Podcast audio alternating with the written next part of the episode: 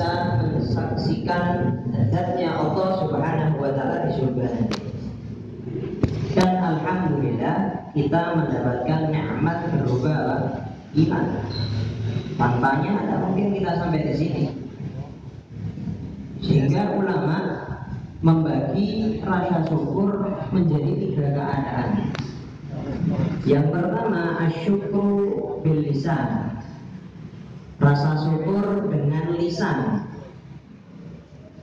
Maksudnya apa rasa syukur dengan lisan? Yaitu dia senantiasa mengucapkan puja dan puji syukur Alhamdulillah kepada karunia yang telah Allah berikan kepada dirinya. Allah berfirman, "Wa ma min ni'matin fa min Allah."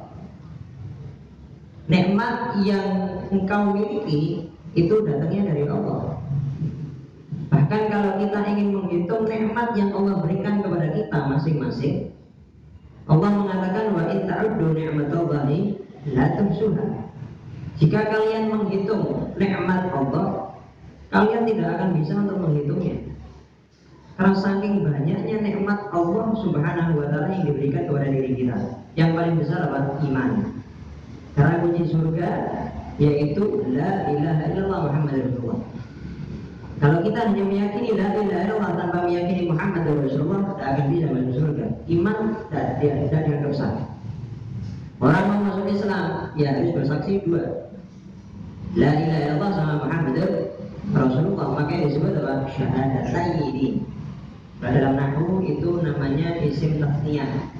Isim tasniyah itu madalla ala sunnate yang menunjukkan atas arti dua. Syahadatun satu. Kalau syahadata ini dua. Apa dua saksi? Yang pertama saksi tiada Tuhan kecuali Allah dan yang kedua adalah saksi bahwasanya Nabi Muhammad Shallallahu Alaihi Wasallam adalah utusan Allah. Syukur yang pertama apa tadi? Bersyukur secara lisan. Yang kedua, asyukru bil qalbi. Rasa syukur yang ada di hati. Apa artinya? Dia meyakini, mengetahui bahwasanya nikmat yang dia miliki itu hanya curahan karunia Allah kepada dirinya. Dia orang yang berilmu, jangan tertipu dengan ilmunya. Ini ilmu yang saya miliki dari Allah. Seandainya saya tidak mendapatkan taufik dari Allah Subhanahu wa taala, tidak akan memiliki ilmu tersebut. Dikasih suara yang enak, ini taufik dari Allah. Dikasih kelebihan-kelebihan yang dia lebih daripada saudaranya itu karunia dari Allah Subhanahu wa taala. Hati Anda harus meyakini bahwasanya itu adalah karunia dari Allah Subhanahu wa taala. Allah Nabi Muhammad SAW mengatakan ma'an amallahu ala 'abdin ni'matan faqala alhamdulillah illa wa qad syukraha. Tidaklah Allah memberikan nikmat kepada seorang hamba satu nikmat. Kemudian hamba tersebut mengucapkan alhamdulillah kecuali dia telah menunaikan rasa syukurnya kepada Allah. Yang hatinya tadi sudah meyakini ihtiraf dia meyakini bahwasanya ini nikmat yang Allah berikan itu dari Allah. Kemudian dia munculkan secara lisan dia ucapkan alhamdulillah maka dia telah menunaikan daripada rasa syukur kepada Allah. Subhanahu wa ta'ala dan yang ketiga asyukru bil jawarih asyukru bil arkan atau bil jawarih rasa syukur dengan anggota badan maksudnya apa Maksudnya begini, dia menggunakan anggota badannya di dalam beramal untuk mencari ridho Allah Subhanahu wa taala. Dia tahu mata digunakan untuk apa? Melihat hal-hal yang diridhoi oleh Allah. Nah, dia gunakan itu untuk mata yang seharusnya ditujukan untuk melihat daripada hal-hal yang diridhoi oleh Allah, bukan digunakan untuk maksiat. Jadi kalau kita punya mata melihat maksiat berarti kita tidak bersyukur. Kita punya telinga digunakan untuk apa? Mendengar ilmu. Kita punya lisan digunakan untuk apa? Berzikir kepada Allah Subhanahu wa taala. Pernah diriwayatkan ada seorang datang kepada Nabi Muhammad SAW. Ya Rasulullah, inna syara'i al-Islam qad kathurat. Fa akhbirni bi syai'in atashabbatu bih. Wahai Rasul, syariat Islam ini banyak. Banyak. Aturan syariat Islam daripada sholat, sedekah, zakat, haji. Belum yang lain banyak. Kemudian dia mengatakan fa'akhbirni bisyai'in atasyabbatu bih. Berilah aku kabar satu hal daripada syariat Islam yang banyak tadi itu yang bisa aku pegangi Kemudian Nabi mengatakan la yazalu lisanuka ratban min dzikrillah. Hendaknya lisanmu engkau gunakan untuk berzikir kepada Allah Subhanahu wa taala. Jadi kalau kita punya lisan selalu berzikir kepada Allah, maka kita telah melaksanakan yang namanya rasa syukur dengan anggota badan. Jadi kalau tiga-tiganya kita lakukan, Secara lisan kita mengucapkan Alhamdulillah. Hati kita meyakini segala nikmat itu dari Allah Subhanahu wa Ta'ala. Kemudian anggota badan kita laksanakan daripada hal-hal yang di situ memunculkan ridha Allah Subhanahu wa Ta'ala. Niscaya kita termasuk daripada hamba yang bersyukur kepada Allah Subhanahu wa Ta'ala. Bukankah kita lihat Nabi Muhammad orang yang dijamin masuk surga? Pasti masuk surga Nabi Muhammad SAW Sallu ala Nabi. Allah Nabi Muhammad pasti jadi masuk surga. Tapi ketika beliau tahajud, sholat yang benar atau tawafamat berdamai, sampai kedua kakinya itu bengkak. Ketika ditanya oleh Sayyidah Aisyah, bukankah engkau dijamin masuk surga? Tapi engkau memaksa seperti ini sampai kedua kakimu bengkak. Nabi mengatakan, "Afala aku dan syukur." Kenapa aku tidak boleh menjadi hamba yang bersyukur kepada Allah Subhanahu wa taala? Ini nabi, rasul, Habibullah, kekasih Allah Subhanahu wa taala, abduhu wa rasuluh, hamba ya Allah dan utusannya Allah Subhanahu wa taala. Sehingga ketika kita senantiasa bersyukur kepada Allah atas nikmat-nikmat yang kita punya. Jadi jangan kita gampang mengeluh. Kita ditakdirkan oleh Allah hal yang tidak kita sukai. Jangan kita mengeluh.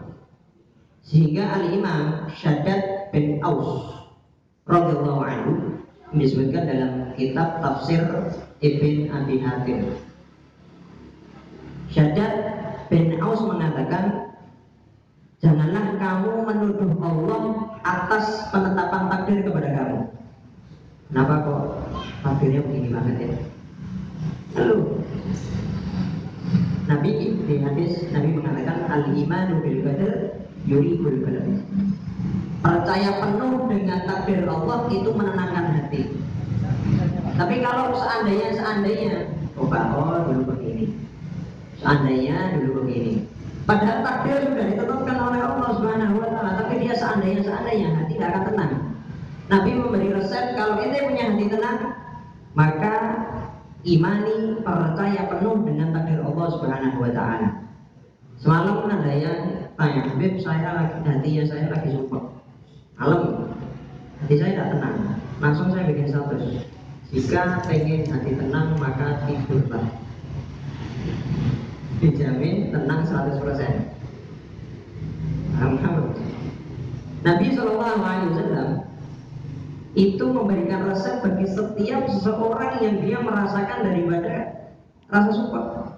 Imani daripada takdir Allah Subhanahu Wa Taala Al-Imam Syadat bin Aus mengatakan jika engkau ditetapkan takdir Allah atas apa yang engkau cintai, atas apa yang engkau sukai, maka bersyukur kepada Allah. Alhamdulillah, ini takdir sesuai harapan. Tapi kalau seandainya Allah takdirkan atas apa yang tidak kau sukai, tapi pasti disukai oleh Allah. Apa yang diinginkan seorang hamba belum tentu baik di sisi Allah. Kalau seandainya ada takdir yang tidak dia sukai maka kata beliau sabar dan meminta pahala dari Allah Subhanahu wa taala. Orang yang sabar ketika ditimpa musibah niscaya dia akan mendapatkan pahala yang luar besar, yang yang luar biasa yang diberikan oleh Allah kepada hambanya yang bersabar. Jadi kalau kita mendapatkan suatu musibah, orang mukmin itu begini, orang mukmin itu yang dia pandai mengambil ibrah atau fikroh atas setiap apa yang terjadi dalam dirinya. Kira-kira Allah berikan saya seperti ini, takdir seperti ini, ini pasti ada hikmahnya.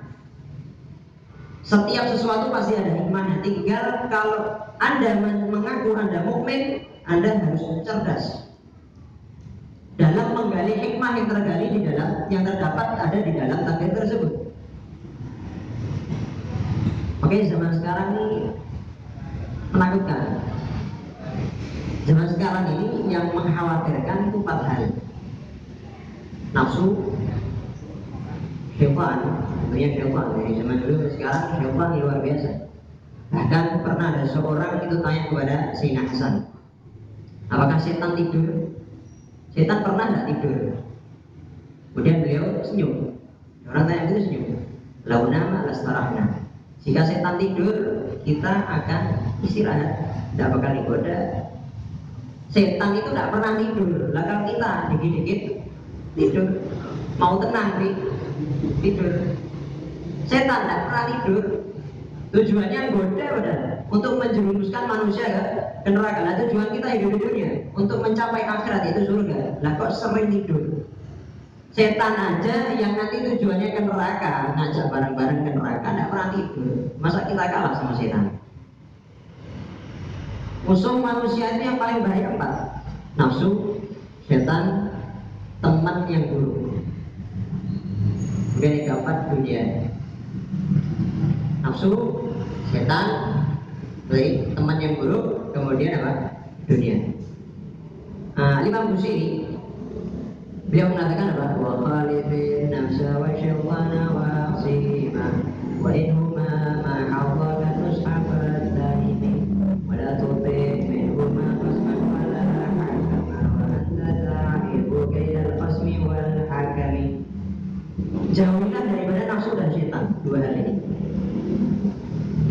wa in huma mahadhakan nusa fatahimi seandainya kedua ini setan sama nafsu tadi itu memberi kamu nasihat curigai.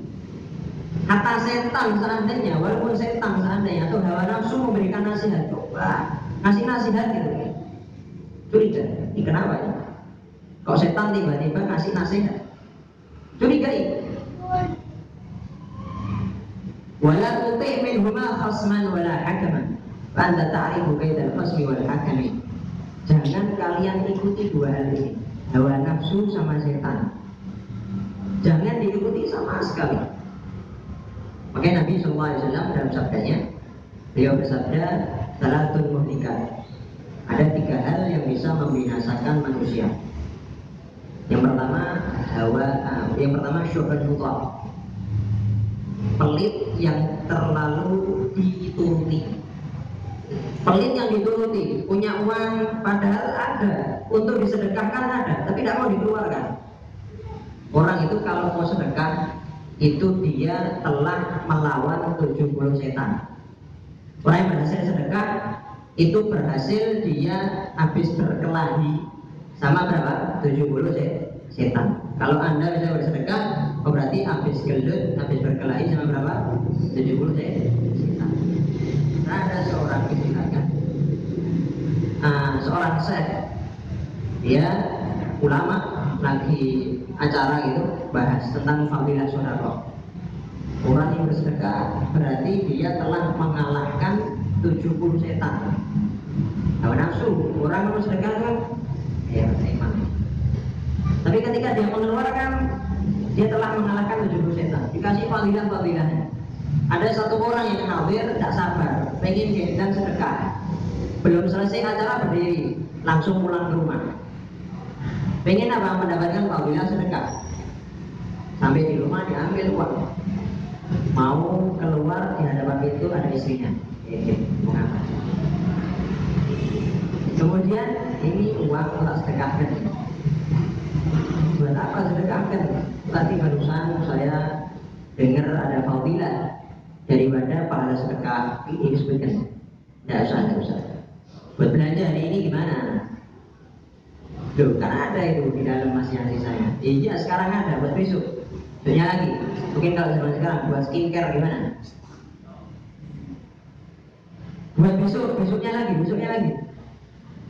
Akhirnya terjadi perdebatan sampai diambil uangnya jatuh. Putus asa ini suami. Eh, tinggal ini sampai ke tempat yang saya tadi itu jelaskan ketemu saya. Ya saya. Anda tadi bilang ketika seorang bersedekah berhasil mengalahkan 70 setan. Barusan saya berhasil mengalahkan 70 setan cuma ada yang lebih berat dari 70 setan. Istri saya ini lebih daripada 70 setan yang menghalangi saya daripada sedekah. Makanya cari istri itu apa namanya jangan yang pelit dan pelit. Cari istri yang dermawan. Karena dikatakan istri yang dermawan di situ terdapat keberkahan istri yang pelit tidak ada keberkahan di dalamnya. Begitu juga sebaliknya suami juga yang pelit. Istri nah, perempuan cari suami yang yang krim yang dermawan. Kemudian uh, apa? Jadi hadis Nabi tiga hal yang apa? Yang membinasakan. Yang pertama apa? Kikir yang terlalu dituruti. Yang kedua hawa nafsu yang dituruti hawa nafsu yang dituruti bisa membinasakan seseorang terlalu mengurusi daripada hawa nafsu Makanya tadi sampai Al Imam Busiri mengatakan kalau seandainya hawa nafsu memerintahkan atau menasehati dari khawatir di situ ada modus. Khawatir di situ ada apa? Modus. Nasihatnya itu modus untuk menjerumuskan seseorang di dalam kemaksiatan. Mau hadir kajian, tapi bohong sama orang tuanya. Modus dari hawa nafsu. Lebih baik di rumah bakti sama orang tua. Dari sini ya sudah. Sabar. Insya Allah orang tua dapat hidayah untuk mengizinkan anak tadi itu untuk hadir kan kajian. Dan dapat izin jangan berdusta jangan kalau mau pergi bentar. Ke mana? Nah, ke mana misalnya padahal ke kajian kajiannya benar cuma dustanya yang yang yang, yang jelek Terkadang setan memang seperti itu menjerumuskan anda kepada ke kebaikan. Itu kajian, cuma bohong ya. Diselipkan hal maksiat di situ. Jadi ketika ada hawa nafsu yang memberikan daripada nasihat, berikai. Jangan gitu. Kemudian yang ketiga kata Nabi Muhammad wa ijabul mar'i bi nafsihi ujub bangga diri. Dipuji orang, oh ya memang saya seperti itu. Yang lebih parah lagi itu jadi saya itu lebih senang jujur-jujuran gitu. Jadi orang itu lebih baik jujur-jujuran daripada istilahnya boleh ya anu ya pura-pura. Hadir, masya Allah, kentutnya wangi. Ini penghinaan. Lebih baik jujur. Lihat tadi pidatonya kecepatan. Oh makasih ya. Beres. Itu matanya kotor. Oh makasih makasih. Ketika seorang apa namanya, uh, makanya dulu pernah diceritakan Al Imam Junaid bin Muhammad Al Baghdadi dari daerah Baghdad. Beliau orang wali besar, ulama, orang soleh, wali. Di zaman beliau ada seorang adik benda wali itu melihat iblis lagi menjerit. Iblis menjerit karena tidak kuat. Menggoda Imam Junaid ini tidak kuat. Ini orang luar biasa ini wali. Tidak bisa untuk digoda. Kemudian iblis mengatakan kepada prajuritnya jin-jin ifrit ayo siapa di antara kalian yang bisa menangani Junaid untukku? Dan salah satu jin ifrit bilang apakah kalau seandainya aku bisa menangani dia pekerjaan-pekerjaanku yang lain itu tidak engkau suruh lagi cuma tak tangani dok ya pekerjaan yang lain jangan lagi ya Wis cuma ini tok kita tangani. Kemudian ini iblis mengatakan, ente tangani itu yang Junaid, ente tangani Junaid bin Muhammad. Misalnya ente akan menutup daripada segala rencana kita. Rencana kita sudah selesai juga. Dengan satu orang ini, kalau ente bisa nangani dia, ente jerumuskan dia, kita setelahnya akan istirahat. Karena Junaid bin Muhammad itu mempengaruhi orang-orang, mengajak orang-orang menuju Allah. Sedangkan tujuan kita apa? Tujuan iblis apa? Menjerumuskan seorang untuk neraka. Menjerumuskan seorang untuk tidak menuju Allah. Dengan adanya Junaid bin Muhammad ini aku kewalahan. Jadi orang-orang malah banyak yang menuju Allah subhanahu wa Akhirnya jadi Ifrit ini singkat cerita dia nyamar jadi seorang santri. Semoga di sini ada yang nyamar. Ini jadi Ifrit nyamar, jadi murid. Buat kitab itu kemudian dia mengatakan aku ingin jadi orang alim. Datang. Imam Junaid tahu orang wali. Ngelihat cuma karena beliau seorang murabi orang yang penuh berkah orang yang penuh karomah dia tidak menampakkan. Kalau pengen datang nyari ilmu ya kok tahu datang tidak ada masalah. Cari ilmu tidak ada masalah ini Jin Ifrit yang nyaman jadi murid tadi itu itu dia tidak pernah tidur. Belajar menghafal belajar mau ngambil hatinya Junet dia tidak tahu kalau Junet tahu bahwasanya dia jadi Ifrit tapi dia berusaha. Saya mau jadi orang yang ngepek hatinya dia. Sampai teman-temannya tuh bilang musyawarah itu teman-temannya nah ini orang datang telat tapi giatnya luar biasa. Ini bahkan lebih alim dari kita ya. Kemudian temannya musyawarah. Bagaimana kalau kita memberikan hadiah kepada Syekh Junet seorang pelayan yang melayani dia? Cuma kita pilihkan yang paling istimewa yang paling giat di antara kita. Setelah diteliti yang paling giat jadi berarti ente jadi pelayannya Syekh Junet memang tujuannya dia supaya apa? Dekat sama Syekh Junet untuk menjerumuskan Syekh Junet kemudian uh, akhirnya jadi pelayan bawakan lampu kalau di malam hari dulu tidak ada lampu bawakan lampu itu berjalan di depannya Syekh Junet melayani Syekh Junet berjalan bawa lampu sampai akhirnya Syekh Junet ini di kediaman yang di rumahnya kedatangan temannya. Kebetulan temannya juga wali. Sama-sama wali nginep di situ sampai nginep di situ lah ini temannya tidak tahu jadi ibrit sampai ada suatu ketika ngelihat ini pelayannya ini kok bukan manusia. Wali bisa lihat kok bukan manusia ya? Ini bukan jin baik juga ya? Jin jahat ya? Saya tahu. Saya juga disenggol. Coba lihat ini siapa ini. Saya juga tersenyum. Biarkan si durhaka ini tambah durhaka. Jadi fitnya dengar kamu kenal aku? Loh iya, mulai kamu datang Allah beri aku pemahaman untuk bisa mengenali kamu. Aku tahu kamu siapa. Kemudian jadi fitnya bilang demi Allah ini ingin menjerumuskan saya dunia demi Allah aku bersumpah aku tidak mendapati seseorang sepertimu. Tujuannya dia supaya apa? Saya dunia ada ujub memang saya seperti itu. Memang saya luar biasa tapi apa jawaban saya dunia kamu ini dusta. Saya ini orang paling hina. Saya tidak seperti yang kamu ucapkan. Saya orang yang paling hina. Beliau mencegah ujub di dalam hatinya padahal dari mana? Apa padahal dari jin? Dari iblis dari musuhnya. Kemudian ini jin iblis tidak kuat dibanting lampunya. Mari. Sembari mengatakan bahwasanya demi Allah aku tidak menemukan seseorang seperti kamu wahai kembali lagi saya Junaid menghilangkan rasa ujungnya kamu berdosa aku adalah orang yang paling hina. Demikianlah adalah akhlak daripada orang-orang terdahulu. Ketika dipuji itu bukan membuat kepalanya besar. Biasanya sekarang kepala besar. Membuat dirinya ujub mereka bahkan menghilangkan daripada ujung-ujung tersebut. Bangga diri makanya terkadang kita melihat ketika seorang mencari ilmu dia akan mencapai pada suatu fase di mana dia akan membanggakan dirinya. Sehingga dia men, men, men, apa namanya? Uh, merasakan penyakit yang namanya ananiyah anak anak anak anak anak itu ulama. Anak itu orang alim. Anak itu begini anak itu begini. Nah, ketika seorang mencari ilmu, dia akan mencapai pada fase tersebut. Tinggal dia bagaimana mencegah hatinya daripada ujub. Kalau bisa, kalau dia bisa untuk mencegah, kemudian dia akan mencapai derajat yang namanya tawawu. Sehingga ilmunya manfaat, ilmunya berkah.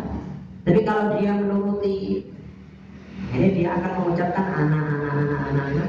Walaupun dia punya ilmu, tapi ilmunya tidak bermanfaat. Ilmunya tidak ber, tidak berkah. Nah, nafsu setan kemudian teman yang buruk, yang buruk. Al Imam Malik bin Dinar ketika ada anjing yang berjalan ada di pinggir kakinya atau duduk ada di pinggir kakinya tidak diusir oleh Imam Malik bin Dinar.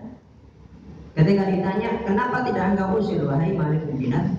Kemudian beliau mengatakan, hadzal kilab afdal min ini anjing lebih afdal daripada teman duduk yang jelek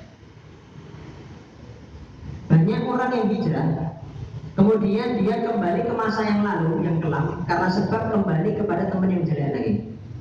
Artinya ketika anda mulai memproses daripada hijrah untuk istiqamah jangan duduk lagi terhadap teman-teman yang dulu menjerumuskan anda kepada kelaman dulu temannya buruk bisa jangan dikumpulin lagi bukan kita memutus tali silaturahim tidak bisa. Ketika kita mengatakan alhamdulillah saya punya iman yang kuat waktu coba duduk. Habib Ali mengatakan apa? Majelis jenis. Kita duduk sama orang yang buruk ya kita jadi orang buruk. Duduk sama orang yang baik jadi baik. Duduk itu teman yang duduk itu makanya Nabi mengibaratkan teman duduk itu seperti minyak sama orang yang pandai besi yang ahli besi. Kalau duduk sama orang yang ahli minyak duduk sama pegawai anu harus wangi itu tapi kalau sama yang pandai pandai besi akan bau hangus. Bau besi. Iya benar begitu juga orang yang duduk dengan orang yang baik. Niscaya dia akan baik. Wa iyyakum min suhbati dzikri innani ra'aitu fasada ba'i suhbat adari kata Habib Ali mengatakan hati-hati dengan teman yang berbalik arah atas tujuan kamu. Kamu ingin menjadi orang yang baik tapi teman kamu tidak ada tujuan sama sekali dengan dengan hal baik tersebut. Misalnya kamu akan ikut kepada mereka.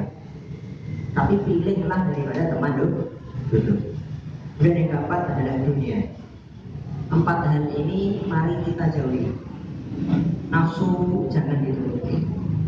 Setan tambah lagi kemudian teman yang yang buruk dan juga dunia. Al al habib Sayyidina Ali. Sayyidina Ali Allah wajah beliau mengatakan kepada dunia. Ibarat dunia itu diibaratkan seperti manusia. Beliau mengatakan umurri ghairi waqad talaqtuki thalatha fala raja'ata fiha tipulah selain aku. Karena dunia tempatnya apa? Hah? tempat tipu daya. Allah berfirman wa man hayatud dunya illa laibun wa lahun dunia cuma tempat senda gurau dan permainan. Wala darul akhirati khairun lil ladina yattaqun. Afala ta'qilun dan akhirat adalah tempat sebaik-baik daripada orang yang bertakwa. Bukan dunia. Makanya si Ali mengatakan, "Beri gairi, tipulah selain aku, aku tidak bisa ini tipu." Wahai dunia. Bapak tolak tuki salatan pada raja ada Aku sudah mentalak kamu tiga. Kalau orang dalam ilmu fikih dibahas, orang suami mentalak istrinya tiga kali tidak ada rujuk di dalamnya. Kalau sudah dunia ditalak tiga, tidak ada kesempatan di hatinya untuk dunia. Makanya Syekh Abu Bakar bin Saleh mengatakan cinta sama Allah dan cinta sama dunia tidak bisa terkumpul dalam satu hati manusia. Kalau cinta sama Allah ya tinggalkan dunia. Kalau cinta sama akhir, kalau cinta sama dunia ya tidak akan mungkin di dalam hatinya ada perasaan cinta kepada Allah Subhanahu wa taala. Makanya Nabi Muhammad SAW bersabda, "Man ahabba dunyahu adarra bi akhirati, wa man ahabba akhiratahu adarra bi dunya." Siapa orang yang mencintai dunianya, niscaya dia akan mencelakakan akhiratnya. Dan siapa yang mencintai akhiratnya, niscaya dia akan mencelakakan daripada dunianya. Cinta akhirat, ya dunia harus siap untuk kehilangan. Cinta dunia, ya harus siap kehilangan akhir akhirat. Tinggal kita pilih mana yang lebih kekal, dunia atau akhirat. Akhirat. Tentunya orang yang beriman lebih mementingkan apa? Akhirat. Terakhir, nah, karena kita mendekati daripada bulan kelahiran Nabi Muhammad Shallallahu Alaihi Wasallam ada satu cerita uh, dari, disebutkan dalam kitab Sa'adatul Jarain. Dulu waktu Nabi Musa alaihissalam itu dikejar oleh bala tentara Firaun. Sampai ketemu di mana? Laut. Laut berapa istilahnya jalan buntu. Tidak ada lagi jebur ya apa? Laut bingung. Ya Allah di mana nih Allah? Sehingga Allah mengatakan ukurlah tongkatmu ya Musa.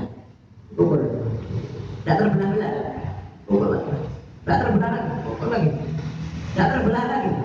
Ya Allah tidak terbelah-belah sehingga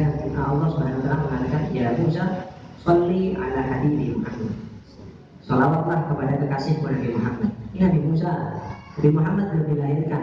Nurnya dititipkan dalam Nabi, Nabi Musa Tapi Allah merintahkan untuk bersolawat kepada kasihnya Nabi Muhammad Sallallahu alaihi wa alihi wasallam. Akhirnya beliau angkat itu tongkat Bersolawat kepada Nabi Muhammad. Beliau letakkan Kemudian terbelah itu lautan. Makanya Nabi bersabda Ah, man asurat alaihi hajatun falyukthir bis salati alaihi fa innaha takshiful humum wal humum wal qurub wa tukthirul arzaq wa tuqbil hawaij. Nabi bersabda begini siapa orang yang dia merasa kesulitan di dalam hajatnya? Kok hajatnya sulit ya? Rizkinya seret misalnya hajatnya sulit.